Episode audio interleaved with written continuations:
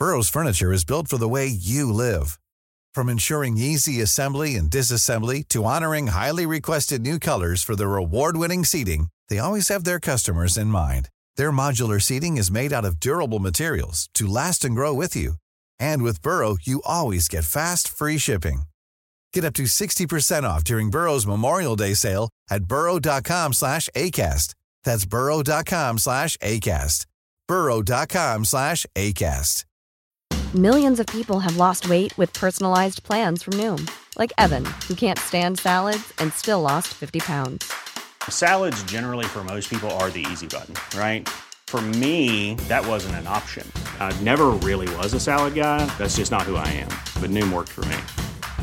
Get your personalized plan today at Noom.com. Real Noom user compensated to provide their story. In four weeks, the typical Noom user can expect to lose one to two pounds per week. Individual results may vary. Hiring for your small business? If you're not looking for professionals on LinkedIn, you're looking in the wrong place. That's like looking for your car keys in a fish tank.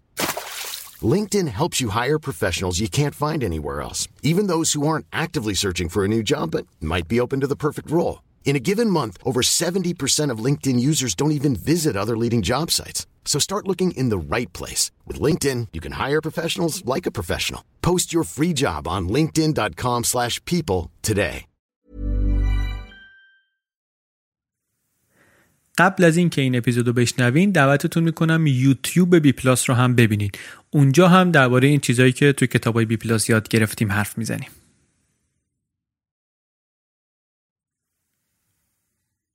تاریخ بشر یک جوری داره حرکت می‌کنه که همه چیز مدام در حال عوض شدنه. سوال اساسی ولی اینجاست که کدوم وری داریم میریم؟ داریم بهتر میشیم یا داریم بدتر میشیم؟ داریم به سمت یوتوپیا میریم یا داریم به سمت dystopia میریم؟ آرمان شهر میریم یا ویران شهر میریم؟ نویسنده این کتاب آقای کوین کلی میگه که هیچ کدوم. میگه ما داریم به سمت پروتوپیا حرکت می‌کنیم. پروتوپیا چیه؟ پروتوپیا کجاست؟ این کتاب رو نوشته که این سوال رو جواب بده.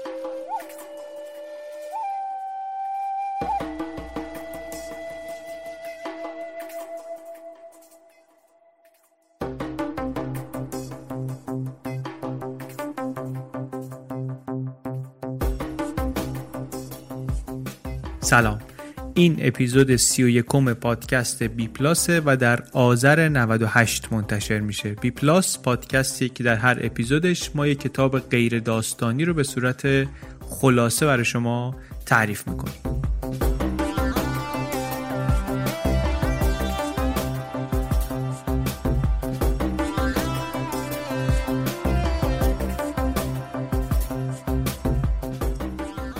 کتابی که در این اپیزود معرفیش می‌کنیم اسمش هست The Inevitable. ترجمه فارسی کتاب رو هم نشر آموخته منتشر کرده یا همین الان اومده توی بازار یا اینکه به زودی میاد. اسمش رو هم گذاشته آینده نزدیک درک دوازده نیروی فناورانه که آینده ما را رقم می‌زنن کمابیش همون اسم انگلیسیشه. صفحه از کجا بخریم رو که ببینید در bpluspodcast.com لینک خرید این کتاب هست با 20 درصد تخفیف از سایت خود نشر آموخته.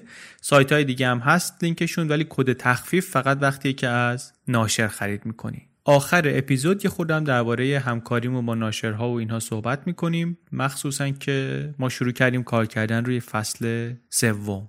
الان ولی وقت این صحبت ها نیست. الان بریم بشنویم اپیزود 31 رو درباره کتاب Inevitable.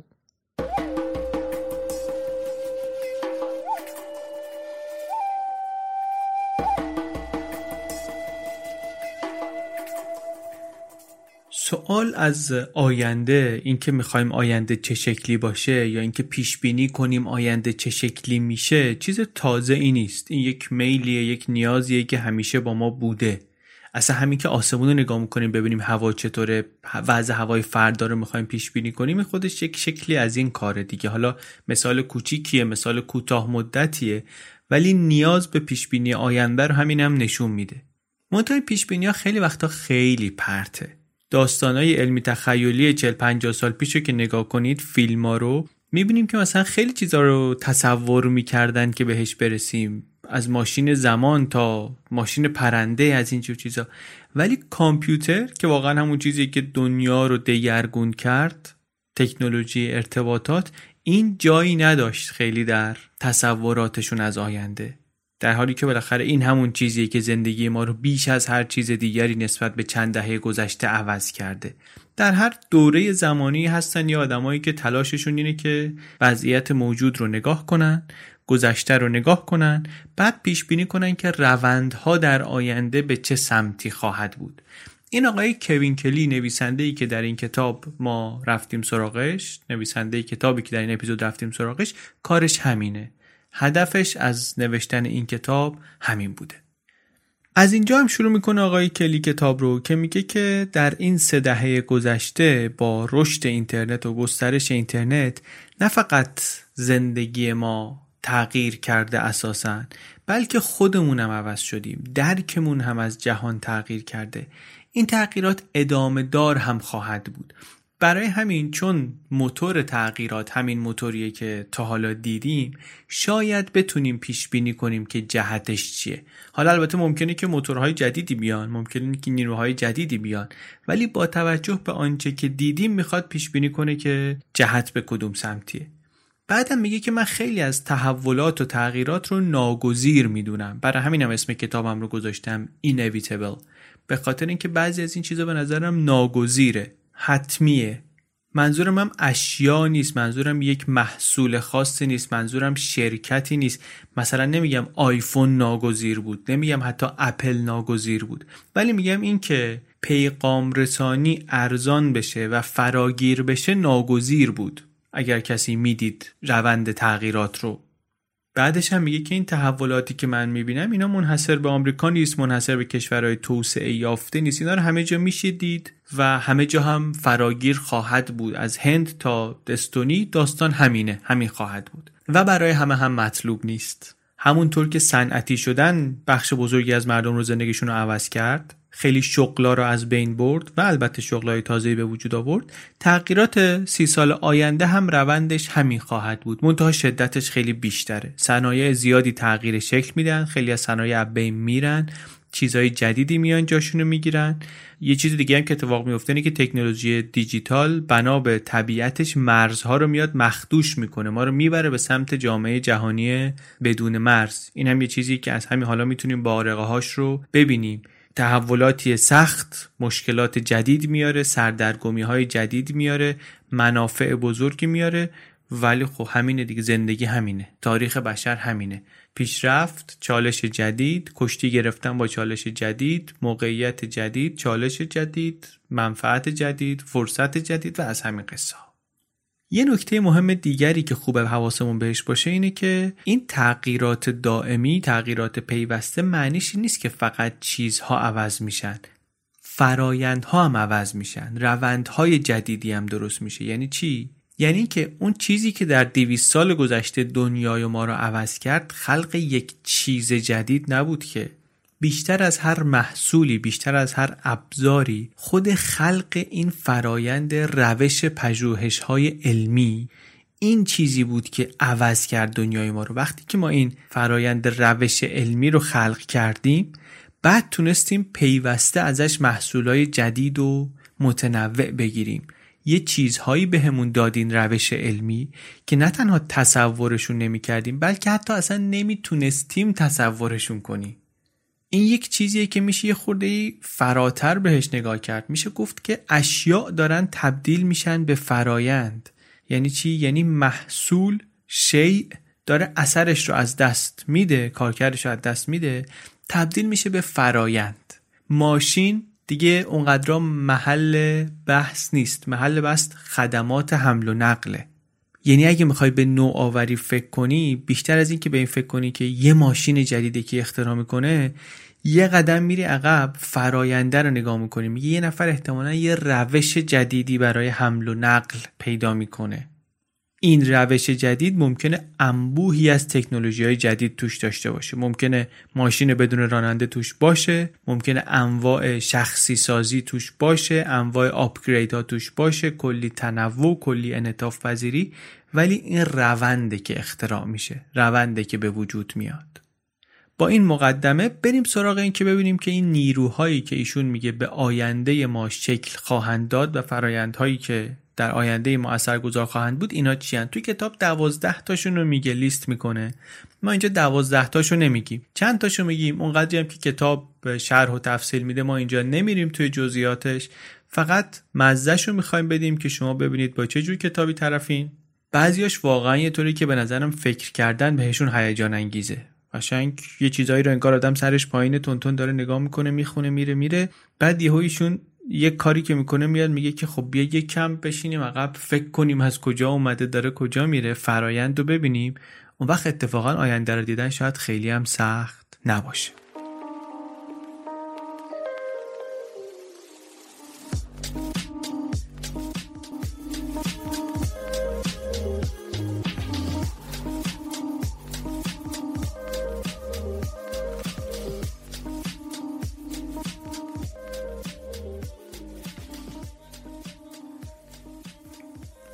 اولین روندی که نویسنده دربارش حرف می‌زنه تغییر دائمیه. میگه این همش در حال تغییر بودن یکی از چیزایی که آینده ما رو شکل خواهد داد. هیچ هیچ وقت تموم نمیشه. وضعیت تغییر دائمی دائمی ترین وضعیتیه که ما خواهیم داشت. و برای همین یه چیزی که باید بهش عادت کنی. باید بهش عادت کنی و یاد بگیری که چطوری تو این وضعیت زندگی کنی کار کنی. عجیب هم نیست چیزی که تقریبا بهش عادت کردیم. همین که دم به دم تلفنمون رو باید update کنیم نرم افزارش و سخت افزارش و این نشون میده که داریم بهش عادت می‌کنیم دیگه. اساسش هم از همین چیزی میاد که تو مدرسه خوندیم که جهان به سمت آشفتگی حرکت می‌کنه. هر چیزی برای اینکه وضعیت ثابت خودش رو حفظ کنه باید مدام براش انرژی مصرف کرد. توی زندگی روزمره مدام باید از وسایل اون از چیزا مراقبت کنیم. باید تعمیر و نگهداریشون کنیم. شما کامپیوتر داری نه تنها باید مراقبت کنی ازش باید ارتقاش بدی همش. ارتقا دادنش هم فقط این نیست که کیفیتش رو بره بالا. اگه ارتقا ندی اون وقتی نمی‌تونه با کامپیوترهای دیگه درست ارتباط برقرار کنه. نرم افزارهای جدید رو نمی‌تونی روش نصب کنی. اگرم پشت گوش بندازی update ها رو upgrade ها رو اون وقت انقدر رو هم زیاد میشن هزینهش برات زیاد میشه هزینه مالیش زیاد میشه هزینه زمانیش خیلی زیاد میشه. الان خیلی از نرم افزارها هم اینطوری که خودشون update میشن دیگه. شب میخوابی update میشه صبح بلند میشی باز می‌کنی می‌بینی منوی چیزای جدید داره اصلا تا حالا ندیده بودی. باید عادت کنیم به این وضعیت که همینی که هست. دم به دم اینا عوض میشن. ما باید هی یاد بگیریم. هی چیزای جدید یاد بگیریم. هی احساس تازه کار بودن می‌کنیم و این وضعیت دائمی ما خواهد بود. از این به بعد همیشه قرار احساس تازه کار بودن بکنیم. تا بخوای کامل مسلط بشی به یک ابزار بارها تغییر می‌کنه. هی باید کشف کنی. هی باید دربارش یاد بگیری. اغلب تکنولوژی هایی که سی سال آینده مسلط میشن به زندگی ما اینا هنوز اختراع نشدن. ما باید به این وضعیت عادت کنیم و همش در حال یاد گرفتن باشیم و مهارت یادگیری رو در خودمون تقویت کنیم. اگه یادمون باشه تو اپیزود Deep Work هم اینو گفته بودیم که یه چیزی که خیلی لازمه یاد بگیریم یاد گرفتنه. اینکه چطور یه مهارت جدید یاد بگیریم. نویسنده البته میگه من خوشحالم از این وضعیت. این وضعیت ناراحتی هست یعنی وضعیتی که راحت نیست. ولی من ازش راضیم به خاطر اینکه ما هیچ وقت از کیفیت چیزی که داریم کاملا راضی نمیشیم. همش یه چیز بهتر می‌خوایم و میگه این همون چیزی که ما رو از حیوانات متمایز می‌کنه. این تغییر و تحولات این گسترش تکنولوژی در واقع داره ما رو غنیتر می‌کنه دستمون رو بازتر می‌کنه. ما به یه معنی داریم محدودیت های جسمیمون رو برطرف می‌کنیم. همونطوری که عینک مثلا محدودیت بینایی ما رو داره برطرف می‌کنه گوگل داره محدودیت حافظه ما رو برطرف می‌کنه ماشین حساب محدودیت توان حساب کردن ما رو برطرف می‌کنه ابزارهای جدید این کار دارن می‌کنن. دارن دست ما رو هی بازتر می‌کنن. تکنولوژی داره هی ما رو قویتر و قویتر می‌کنه اینطوری. بعد میگه اگر این حس نارضایتی رو نداشته باشیم. یعنی توی دنیایی باشیم که همه چی توش کامل بینقصه یوتوپیا باشه دیگه کسل کننده میشه. حوصلمون سر میره.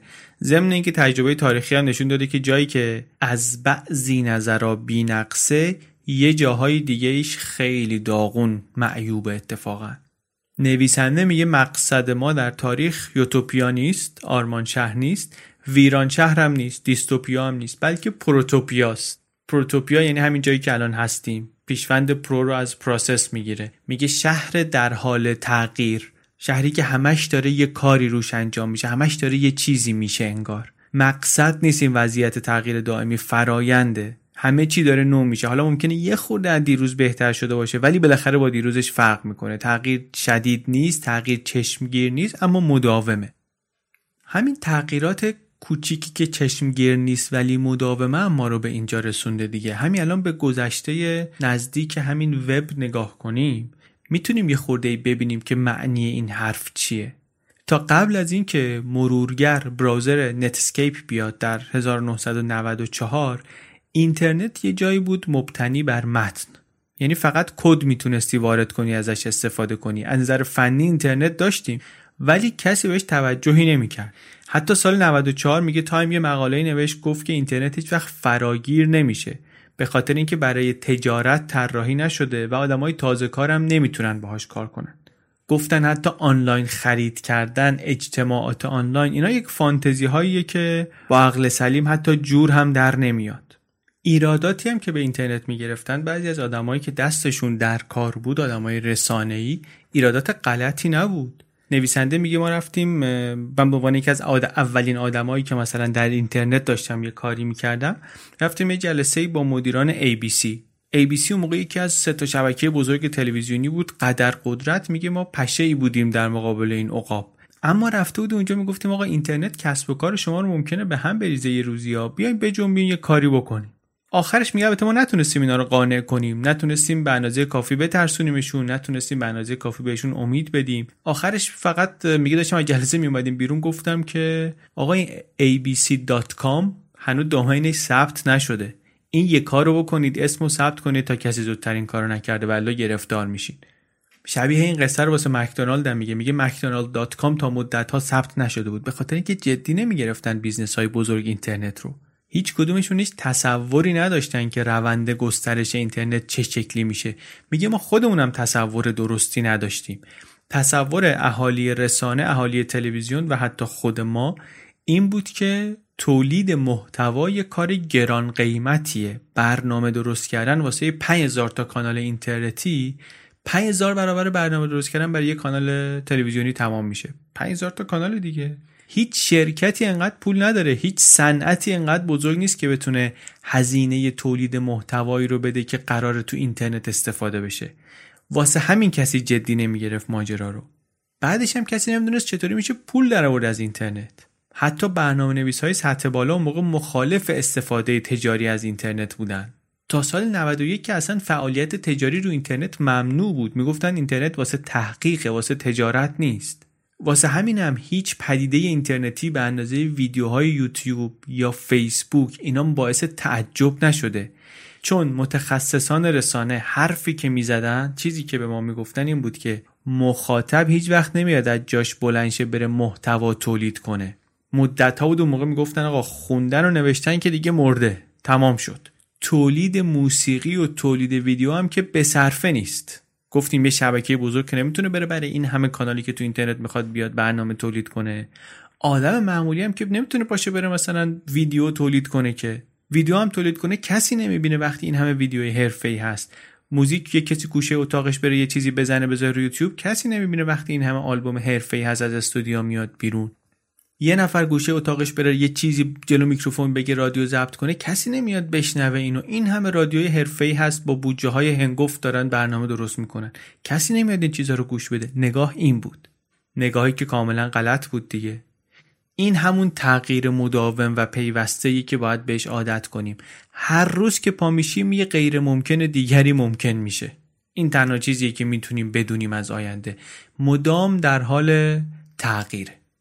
این یکی از روندهای مهم. دیگه چی؟ دومیشو ایشون اسمشو می‌ذاره cognification cognify کردن هوشمندسازی. اون چیزی که ما بیشتر به عنوان AI می‌شناسیم Artificial Intelligence می‌شناسیم هوش مصنوعی.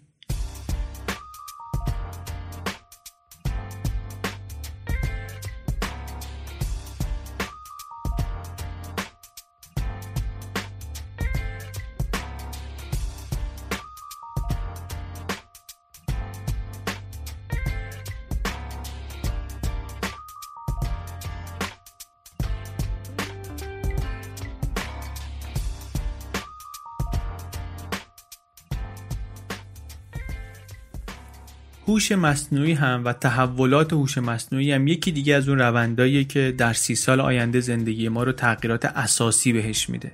حتی حرف آقای کوین کلی اینه که اگر خوب بهش دقت کنیم اینو می‌بینیم که تغییری که هوش مصنوعی هوشمند کردن چیزها می‌تونه روی زندگی ما بذاره آشوبی که می‌تونه به راه بندازه از فرایند صنعتی شدن از اثرات انقلاب صنعتی صدها بار بزرگتره. چند تا سخنرانی هم ایشون داره. اصلا موضوعش همینه. مقایسه اثرات و عواقب فراگیر شدن هوش مصنوعی با انقلاب صنعتی. اینا رو میاد با هم مقایسه می‌کنه. کاربردای هوش مصنوعی می‌دونیم زیاده می‌دونیم هر روز یه چیز جدیدی میشنویم ولی یه چیزی رو که نویسنده مثال می‌زنه من نمی‌دونم الان از دو سه سال سه سال میگذره از زمان انتشار این کتاب نمی‌دونم که چقدر جلو رفته این پروژه یا چه وضعیتی داره. ولی مثال جالبیه. میگه آی بی ام یک کاری داره می‌کنه با هوش مصنوعی اسمشو گذاشته واتسون. یه چیزی درست کرده سیستم تشخیص پزشکیه. خودش هم تجربه کرده نویسنده میگه من یه بیماری عجیبی گرفته بودم در سفر هند علائممو بهش دادم واتسون خیلی درست تشخیص داد. یه لیستی از بیماریا بهم داد گفت اینا بیماریایی که احتمال داره داشته باشی همون اول لیستش درست زده بود تو خال. همون مریضی بود که من گرفته بودم. خدماتی که هنوز میگه برای عامه مردم در دسترس نیست ولی خیلی عجیب نیست که فکر کنیم این به زودی میشه بهترین پزشک تشخیصی در سرتاسر سر جهان. به خاطر اینکه مثل اینه که همه پزشکا انگار دارن در آن واحد همزمان با هم کار می‌کنن با یه مغز. و هرچی هم بیشتر کار کنه باهوشتر میشه تشخیصاش بهتر میشه. و هرچی تشخیصش بهتر بشه آدما بیشتر میرن سراغش ازش بیشتر استفاده می‌کنن و هرچی بیشتر استفاده کنند اطلاعات بیشتر می‌گیره و تشخیصش بهتر میشه. و همینطور بهتر و بهتر میشه. ضمن اینکه در یه شبکه عظیمی از کامپیوترها هم هست. در تعامل با کامپیوترهای دیگه با حجم بالای تبادل داده خیلی سریعتر از اون چیزی که ممکن اولش تصور کنیم پیشرفت خواهد کرد. منتها نکته اینی که وقتی که هوش مصنوعی خیلی فراگیر میشه وقتی همه جا میاد دیگه اون رازآلودگی رو برامون نداره. حتی میگه وقتی که همه جا میاد وقتی پیاده میشه دیگه بهش نمیگیم هوش مصنوعی. بهش میگیم مثلا ماشین لرنینگ انقدر توافق هست روی اینکه هوش مصنوعی یکی از مسیرهای اساسی آینده است که سرمایه گذاری در تحقیق و توسعهش واقعا با سرعت سرگیجه آوری داره رشد می‌کنه. در چهار سال گذشته میگه سرمایه گذاری بخش خصوصی در هوش مصنوعی سالی 70 درصد رشد کرده. شرکت های بزرگ محققای هوش مصنوعی را استخدام می‌کنن پول فراوون میریزن گوگل و فیسبوک و شرکت های چینی معادل گوگل و فیسبوک و از اونور یاهو و اینتل و دراپ باکس و لینکدین و پینترست و توییتر و همه یک شرکت های هوش مصنوعی رو خریدن. علتش هم میگه اینه که این تبدیل میشه به یه کالایی به یه سرویس دم دستی که شما می‌تونی بخری و رو هر چیزی این رو اعمال کنی. همونطوری که وقتی که برق آمد وقتی الکتریسیته آمد چیکار کردیم؟ ما گفتیم آقا این ماشینا رو داریم این ابزار رو تا حالا داشتیم داشتیم باهاش کار می‌کردیم. حالا بیایم الکتریفایش کنیم بیایم برق رو بهش اضافه کنیم. این میشه پمپ برقی. داشتیم از چه آب میکشیدیم؟ برق رو بهش وصل کنیم حالا با نیروی برق آب بکشیم. چقدر راندمانش میره بالاتر چقدر مثلا بیشتر می‌تونیم آب بکشیم؟ هرچی. هوش مصنوعی هم میگه رفتار ما باش این خواهد بود. هر چیزی رو داری بیا هوش مصنوعی اضافه کن بهش AI بهش اضافه کن. تبدیل میشه به یه محصول جدیدی به مراتب باهوشتر. میگه اصلا business plan ده هزار تا استارتاپ آینده همینه. X و بردار هوشمندش کن.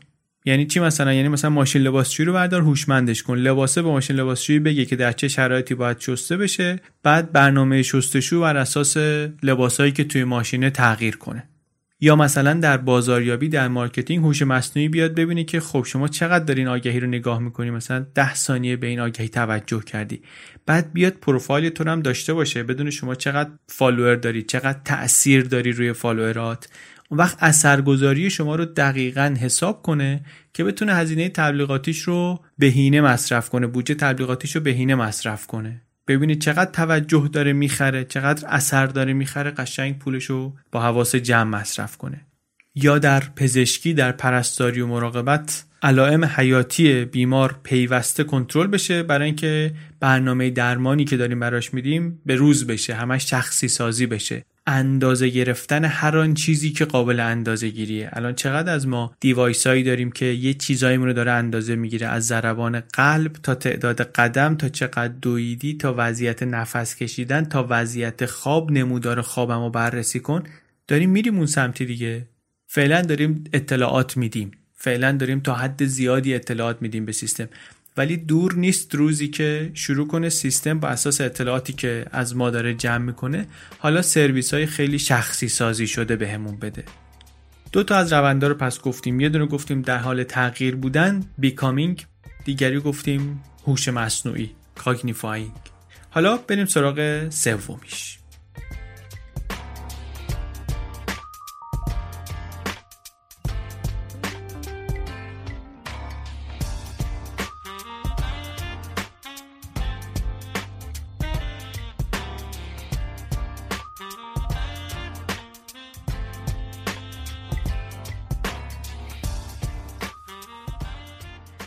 سومیش آقای نویسنده اسمشو می‌ذاره screening screening میگه یه کار جدیدیه که ما داریم می‌کنیم. همین کاری هم هست که روی موبایلمون می‌کنیم و روی تبلت می‌کنیم و روی صفحه کامپیوتر می‌کنیم و تلویزیون می‌کنیم و میگه از زمان اختراع ماشین چاپ ما شده بودیم آدمای کتابی آدمای کتبی. از موجود شفاهی شده بودیم موجود کتبی. در دوره ای از حیات بشر کتاب نقش کلیدی داشت در تحولات. امروز ولی 5 میلیارد صفحه نمایش جلوی چشم ماست. سالی 3 و 8 دهم میلیارد هم تولید میشه. البته آمار مال سال 2016 دیگه. و ما دیگه اون آدم شفاهی که قبل از کتاب بودیم نیستیم. آدم کتبی هم که زمان بعد از زمان اختراع ماشین چاپ بودیم نیستیم. آدمای صفحه نمایشیم. پرده سینما، صفحه تلویزیون، عینک های واقعیت مجازی، تلفن، آیفون، تبلت، نمایشگرای چند مگاپیکسلی تبلیغاتی اینا. اتفاق با مزه که افتاده اینه که برای اولین بار بعد از اختراع تلویزیون میزان خواندن و نوشتن آدما دوباره داره میره بالا.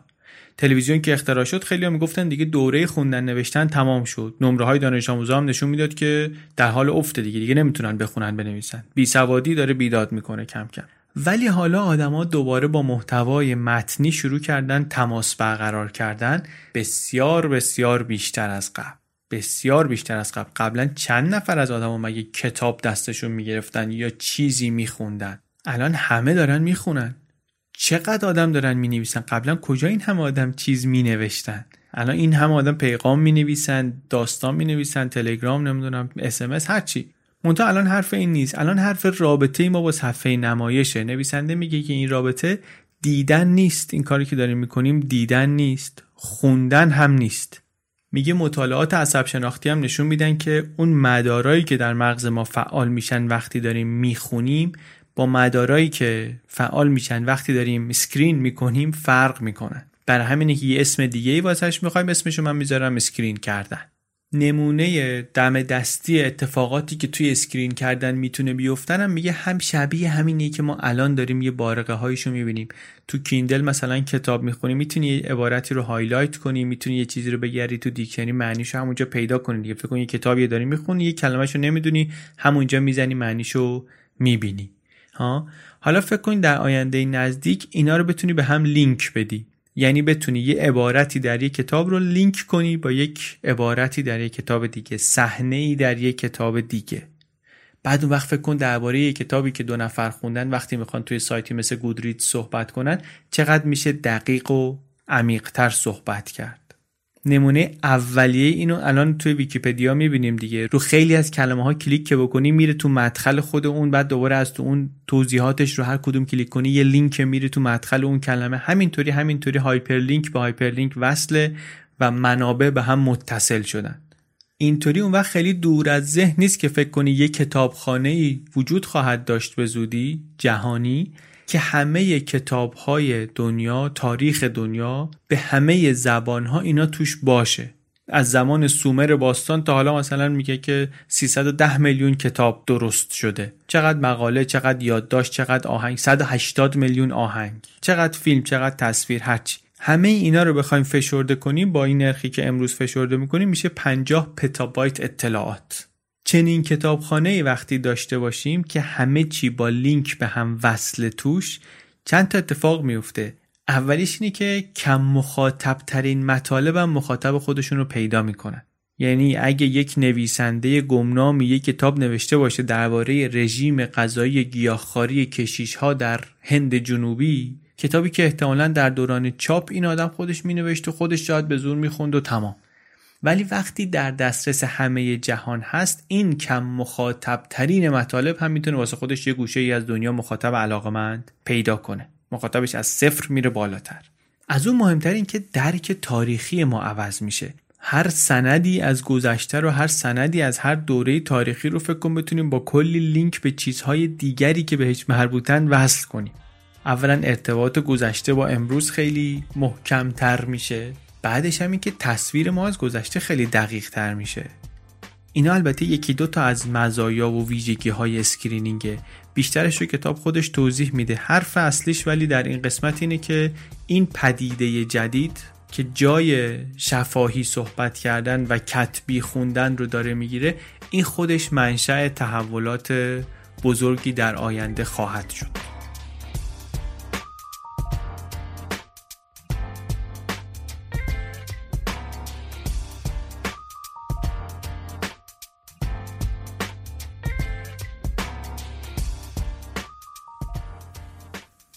روند بعدی که دربارش صحبت می‌کنه کتاب accessing دسترسی.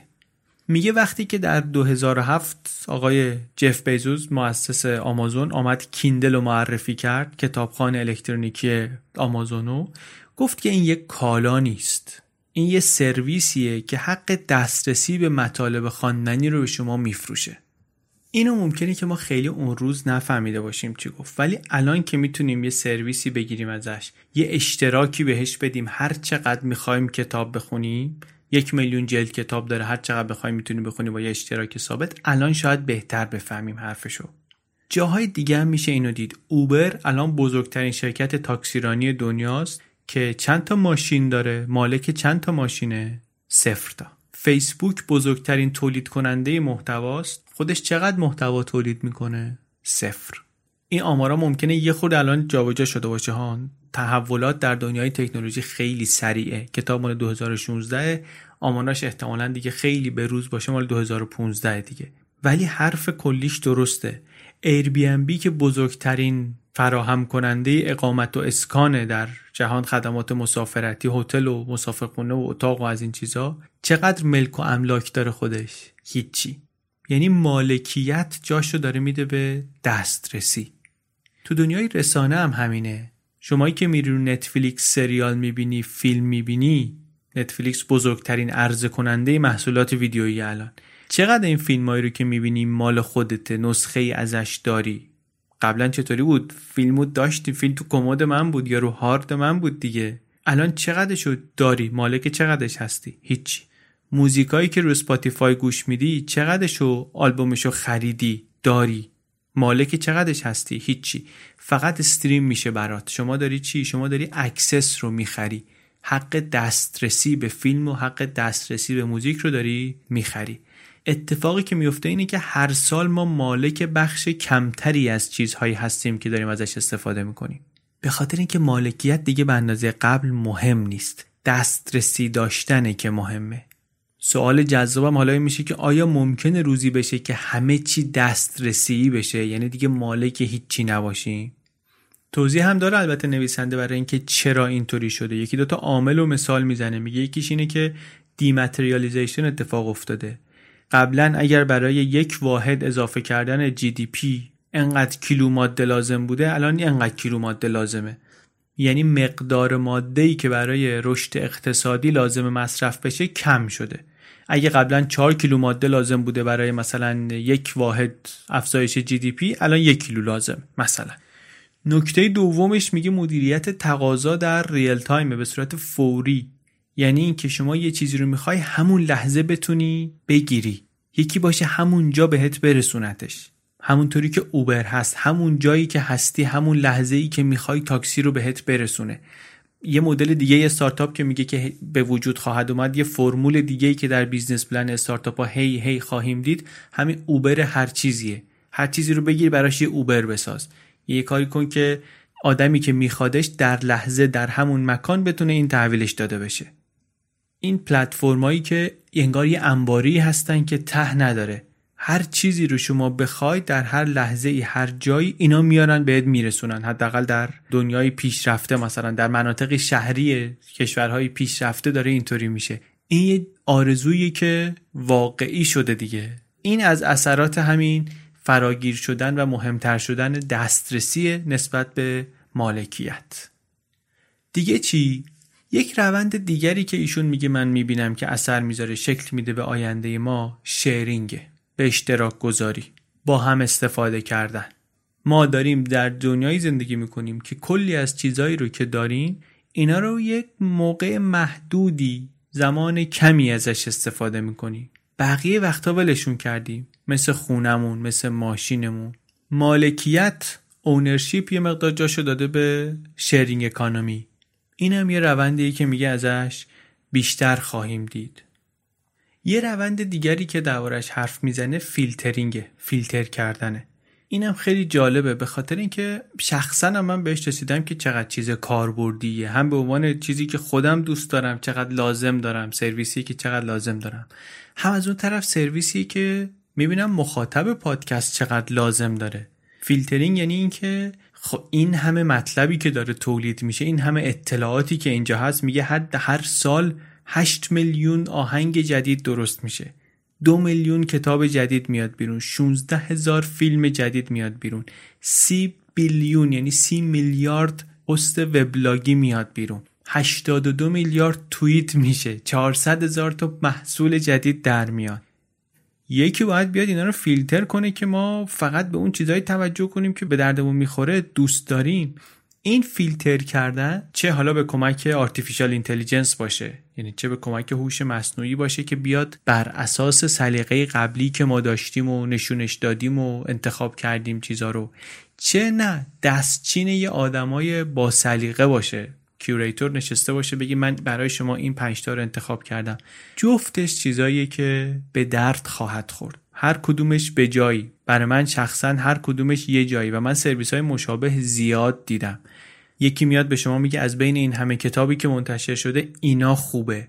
یکی میاد میگه از بین همه توییت هایی که امروز اومده این توییت ها خوبه. یکی میاد میگه نه از بین این همه توییت هایی که امروز شده اینا ما فکر می‌کنیم اونایی که تو دوست داری. این بر اساس AI اومده داره سعی می‌کنه که یه چیزی بده که مناسب شما باشه. فیلم های قبلی رو که دیدی نگاه می‌کنه نگاه می‌کنه چقدر نگاه کردی؟ میگه خب حالا اینو نگاه کن. تو که نمی‌تونی تو Netflix این همه فیلم رو بری نگاه کنی از هر کدوم پنج دقیقه یکی انتخاب کنی که من کمکت می‌کنم. تو اینو دوست داری. این فیلترینگ یه چیزیه که الان توی خیلی از سیستما و سایت ها و سرویس ها خوب نیست ولی از اون روندایی که به آینده ما شکل میده به قول نویسنده به خاطر اینکه از این چیزایی که هی مهمتر و مهمتر میشه. چون اطلاعات هی داره با سرعت بیشتر تولید میشه و ما هم بالاخره توجهمون از یه حدی بیشتر نمی‌تونه بشه. زمانمون از یه حدی بیشتر نیست. attention economy پاش میاد وسط. اقتصاد توجه و باید حواسمون باشه که داریم به چی توجه می‌کنیم و الا یهو می‌بینیم که روز رفت و به یه چیزایی توجه کردیم که نمی‌خواستیم اصلا توجه کنیم. این فیلترینگ هم میگه یکی از چیزایی که مهمه خلاصه.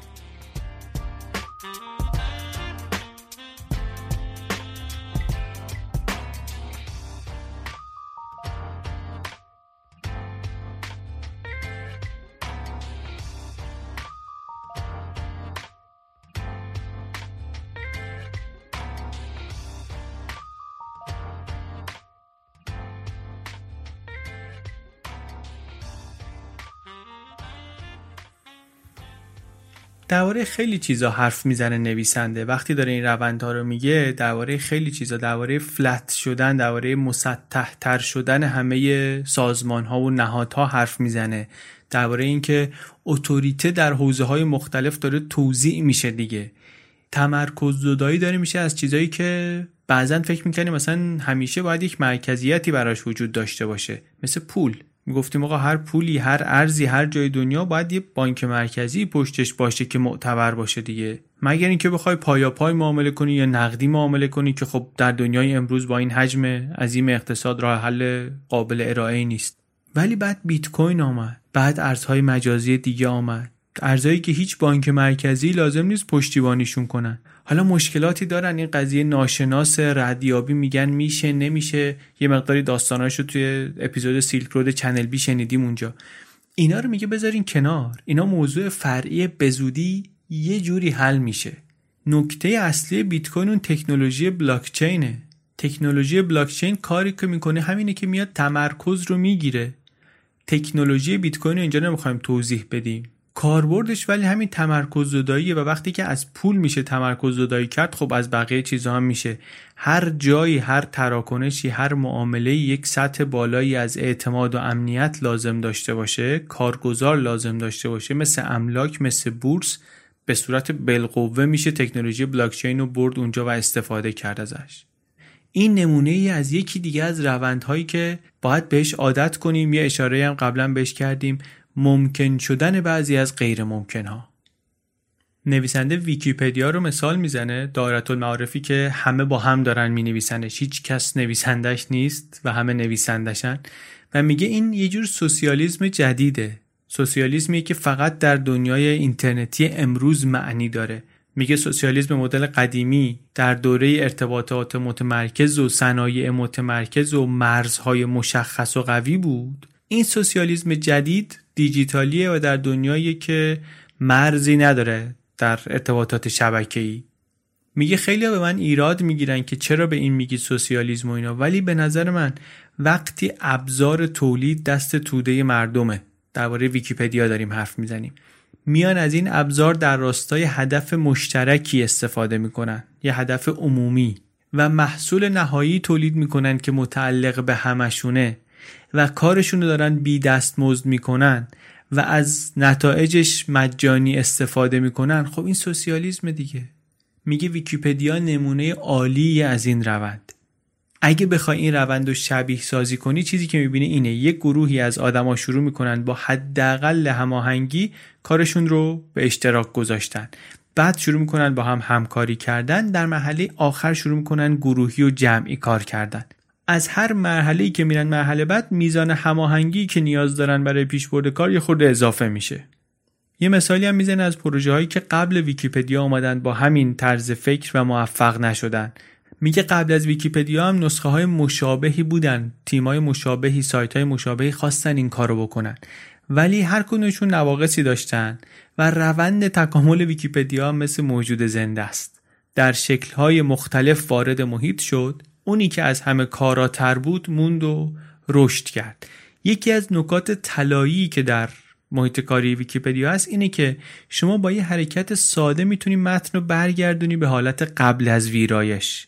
یعنی اصلاح یک اشتباه خیلی راحت اصلاح خرابکاری خیلی ساده است. از خود خرابکاری ساده تره. و این معلوم شد که عجب چیز قدرتمندی برای ویکیپدیا. وقتی میشه به یه همچین چیزایی رسید که هوش ما و خداگاهی ما به صورت جمعی به هم اضافه بشه. توی مراحل مختلف حیات هم دیدیم موجود وقتی از تک سلولی ارتقا پیدا کرد به چند سلولی یهو چه امکانهای تازه‌ای اومد جلوی روش. امروز ما هر کدوم مثلا یه تک سلولیم که داریم وارد یه ساختار چند سلولی میشیم. هنوز نمی‌دونیم که توی این ساختار جدید چه امکانات تازه‌ای جلوی ما باز خواهد شد. ولی چیزی که می‌دونیم اینه که آیندهمون خیلی متفاوته. سوسیالیسم قدیم نویسنده میگه شعارش این بود که از هر کسی به اندازه توانش به هر کسی به اندازه نیازش. اما سوسیالیسم دیجیتالی جدید که بازار آزاد نیست واقعا و اقتدار مرکزی سوسیالیسم سنتی رو هم نداره طبیعتا از اون مدل قدیمی میره جلوتر. میگه از هر کسی به اندازه توانش به هر کسی بیش از اون چیزی که نیاز داره. به هر کسی بیش از اون چیزی که نیاز داره. بگذاریم اپیزود رو دیگه کم کم باید جمع کنیم. طبق معمول باید یادآوری بکنیم که اون چیزی که اینجا گفتیم همه مطالب کتاب نیست طبیعتا. این معرفی کلیت کتابه اونم تازه اونطوری که ما فهمیدیم از کتاب و اشاره کردن به یه بخش های ازش. توی همین کتاب مفصل درباره هوش مصنوعی حرف می‌زنه درباره رابطه کاری ما رو با ربات ها درباره تکنولوژی های ابری درباره واقعیت مجازی مفصل صحبت می‌کنه. هم خیلی جذابه هم خیلی هیجان انگیزه ولی خب ما دیگه اینجا بهش نمی‌رسیم. دلیلی که این کتاب رو انتخاب کردیم این مقدار زیاد راستش این بود که می‌خواستیم نویسندهش رو معرفی کنیم. کتاب به نظرم جالبه ایده هاش خوبه فکر آدم رو به کار میندازه میندازه تو مسیر درست. ولی از اون مهمتر هدف من یه مقدار این بود که به بهانه این کتاب آقای کوین کلی رو معرفی کنیم. چون آدم هیجان انگیزیه. یکی از کسایی که مجله وایرد رو راه انداخت. وایرد مجله که در چنل بی ازش چند تا گزارش داشتیم. الان خیلی عظیمه.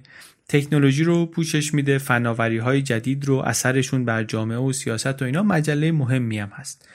خود این آقا یه مقدار معرفیش سخته چون کارهای خیلی متنوعی کرده و می‌کنه. چند تا پروژه شخصی فوق برنامه داره که اینا خودشون الان خیلی بزرگ شدن. توی کشورهای آسیایی میچرخه سالهاست از فرهنگ ها و آین هایی که دارن از بین میرن عکاسی می‌کنه مثلا. آدم کنجکاویه آدم پر ایده آدم پر انرژی خیلی وقتا ممکنه حرفاش دقیق نباشن. ولی هیچ وقت این چیزا باعث نشده که من از دنبال کردن یه آدمی که از رویه و روش فکر کردنش خوشم میاد و اونش برام جالبه و الهام بخش دست بردارم. پیشنهاد می‌کنم سایتش رو ببینید بلاگش رو ببینید پروژه های شخصیش رو نگاه کنین یا داشتا مصاحبهاش رو پیدا کنین. آشنا بشین به آقای کوین کلی. نگاه کلی که پشت این کتابش هست اینه که ما یه تصوری از آینده داریم هممون دیگه از تکنولوژی های آینده از دنیای سی تا پنجاه سال دیگه. خیلی همونم واکنش اولیه‌مون ترسه. روند رو می‌بینیم میترسیم. آقا محبت از بین میره خانواده فلان میشه بیکار میشیم. ولی نگاه دیگه اینه که سعی کنی روندهایی رو که می‌خوان به آینده شکل بدن شناسایی کنی که ببینی چطوری می‌تونی بهش جهت بدی. چطوری می‌تونی خودتو تنظیم کنی براش؟ حرف پیشبینی آینده نیست. میگه تو این 20 سالی که گذشت نیروهایی شکل گرفتن و رشد کردن که اینا اثر می‌ذارن روی اینی که ما 20 سال دیگه کجا باشیم. جهان جامعه تکنولوژی. میگه بریم ببینیم این مومنتوم های بزرگ چی هستن بر اساس اونا ببینیم که چیه که ناگزیره. نه اینکه آیفون بعدی چه شکلیه نه اینکه اپل بعدی مثلا چه شرکتیه چه کار می‌کنه. نه. ببینیم روند چیه. بعضی از این نیروها و روندهای هیجان انگیزی که تو کتاب ازشون حرف می‌زنه الان اونقدر بزرگ نیستن. بعضیاشون هم البته مثل AI هوش مصنوعی خب خیلی زیاد دربارهشون حرف می‌زنه. ولی کتاب درباره جهت هاست دیگه. واقعا هم حرفش تو ذهن من موند که عادی میشه برامون ما مثلا هی فکر می‌کنیم هوش مصنوعی حالا می‌خواد بیاد چیکار کنه. حواسمون نیست. همین الان داره کار می‌کنه دیگه. بابا این آلبوم تلفن من که مثلا خودش تشخیص میده کی تو این عکسه بعد میاد همه عکسایی که از این آدم تو تلفن من هست و جمع می‌کنه می‌کنه یه آلبوم می‌ذاره جلوم یه موزیک هم روش می‌ذاره به هم نشون میده. خب این نشون میدی که این فناوری پیاده شده الان دم دست منم هست. اومده جلوی چشمم و یه کاری رو داره برام می‌کنه که تا پنج سال پیش تصورش برای من راحت نبود. یا یکی دیگه از روندایی که ازش حرف می‌زنه ترکینگ ردیابیه. میگه الان ممکنه ما یه خورده اذیت بشیم که آقا این موبایل تو جیبمونه همه جا داریم ردیابی میشیم هر جایی که میریم و این حرفا. ولی این ناگزیره. این ناگزیره و با اومدن ویرچوال ریالیتی خب از این بیشتر هم خواهد شد. حرکات بدنمون هم دونه دونه ترک خواهد شد. نکته ولی اینه که حالا با این می‌خوایم چیکار کنیم؟ چه انتخابهایی خواهیم کرد؟ چه تصمیمهایی خواهیم گرفت؟ چالشاشو چطوری حل می‌کنیم؟ جلوشو نمیشه گرفت. ولی اینکه کجا میریم باهاش تا حد زیادی دست خودمونه و اگر زودتر شروع کنیم بهش فکر کردن احتمالاً بهتر هم می‌تونیم باهاش مواجه بشیم.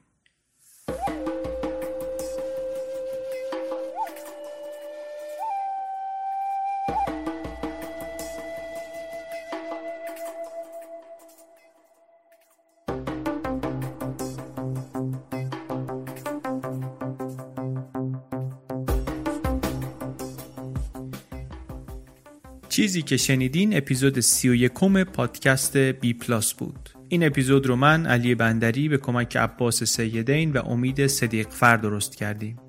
خلاصه کتابی بود که نشر آموخته منتشر کرده ترجمه فارسیش رو با عنوان آینده نزدیک.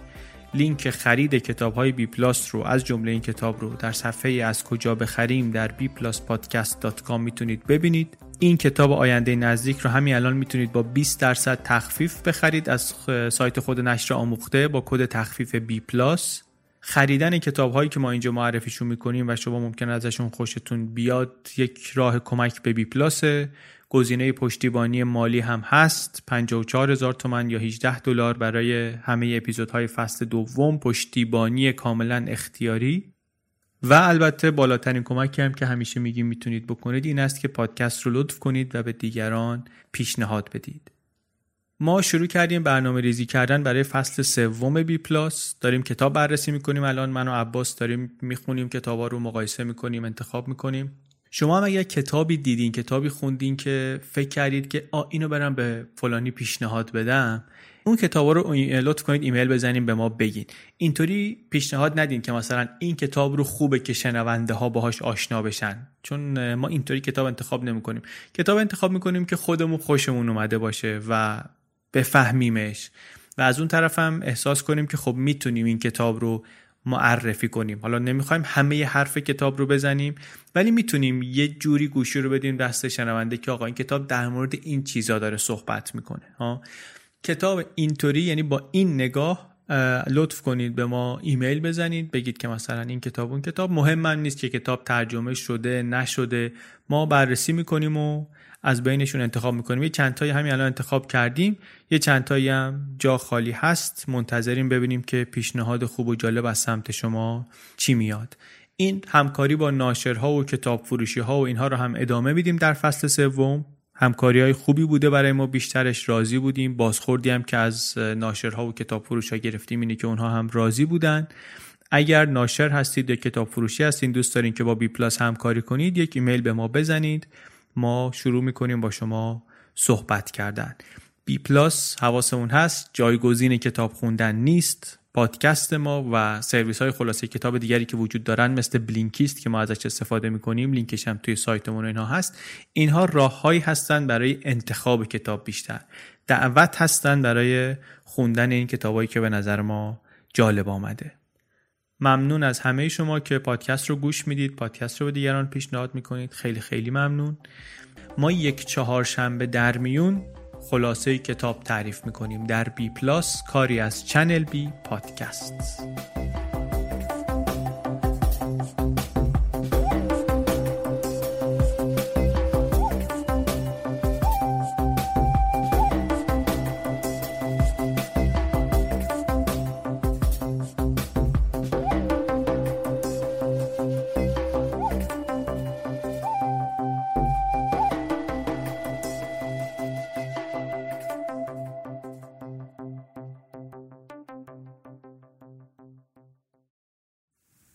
امیدوارم که این اپیزود رو پسندیده باشین. همونطوری که اول اپیزود هم گفتم ما یوتیوب بی پلاس رو هم فعال تر کردیم. یعنی من دیدم که یه کتابایی رو که توی پادکست کار کردیم من دوست دارم یا لازم دارم که دوباره برم سراغشون یا با یه سوال مشخصتر یه جای کتاب رو می‌خوام دوباره بخونم ازش کمک بگیرم. بعد گفتم که بیام چیزایی رو که اینطوری پیدا می‌کنم مرتب بگم در یه ویدیوهای کوتاه ده دقیقه‌ای بذارم در یوتیوب بی پلاس. مطمئنم که به درد کسان دیگری هم خواهد خورد اینطوری ما اونجا در یوتیوب هم می‌تونیم با هم این کنجکاوی ها رو ادامه بدیم و کنار هم یاد بگیریم پادکست بی پلاس رو در یوتیوب search کنید و عضو کانال ما در یوتیوب هم بشید مرسی Flexibility is great. That's why there's yoga. Flexibility for your insurance coverage is great too. That's why there's United Healthcare Insurance Plans. Underwritten by Golden Rule Insurance Company, United Healthcare Insurance Plans offer flexible, budget friendly coverage for medical, vision, dental, and more. One of these plans may be right for you if you're, say, between jobs, coming off your parents' plan, turning a side hustle into a full hustle, or even missed open enrollment. Want more flexibility? Find out more about United Healthcare Insurance Plans at uh1.com. Imagine the softest sheets you've ever felt. Now imagine them getting even softer over time. That's what you'll feel with Bowl and Branch's organic cotton sheets. In a recent customer survey, 96% replied that Bowl and Branch sheets get softer with every wash. Start getting your best night's sleep in these sheets that get softer and softer for years to come. Try their sheets with a 30-night guarantee. Plus, get 15% off your first order at bowlandbranch.com. Code BUTTERY. Exclusions apply. See site for details. Planning for your next trip? Elevate your travel style with Quince. Quince has all the jet setting essentials you'll want for your next getaway, like European linen, premium luggage options, buttery soft Italian leather bags, and so much more. And is all priced at 50 to 80% less than similar brands. Plus, Quince only works with factories that use safe and ethical manufacturing practices. Pack your bags with high-quality essentials you'll be wearing for vacations to come with Quince. Go to quince.com slash pack for free shipping and 365-day returns.